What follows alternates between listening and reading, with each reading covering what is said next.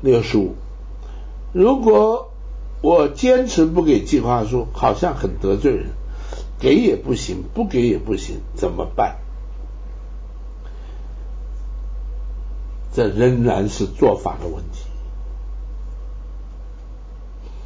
什么叫计划书？计划书是啊，可以这样说吧，你向一个人做了一个建议，你向一个人做了一个规划，你给了他提供一个你的看法。一旦你这样做的时候，对方听听了以后觉得有道理，但是不很明确，所以他就会说，你不如把它写出来给我吧。啊，这个叫计划书。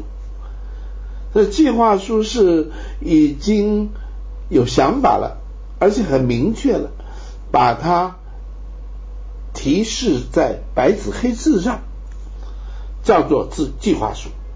啊，就好像啊，你的老板啊啊，要你把明年的业务啊做一个规划，所以他要你写一个企划报告，写一个报告关于明年该怎么去做我们的销售业务。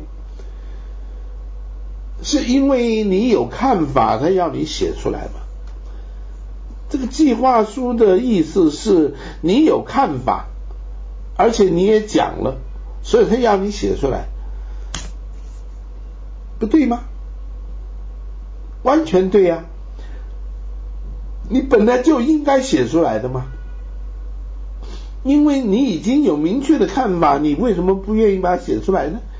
啊，这个这边讲，嗯、呃，不给计划书好像得罪人，啊，给了也不行，不给也不行，你非给不可啊！为什么不给？一定要给啊！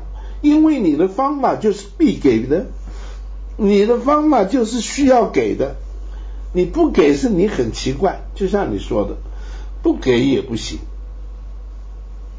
你现在知道问题出在哪里吗？出在你的销售的方法，销售的这个流程，这个做法上，那个出问题出在这里嘛。所以没有办法，你得要写计划书。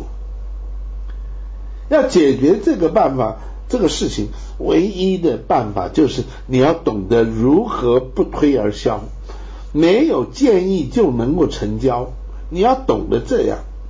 这学精武门唯就是要学精武门呢、啊，精武门就是这么一套理论嘛。啊，不要一天到晚问一些奇奇怪怪问题，但是不愿意下功夫去学习。你的问题一辈子解决不了，你问一百次，一百次的答案是一样。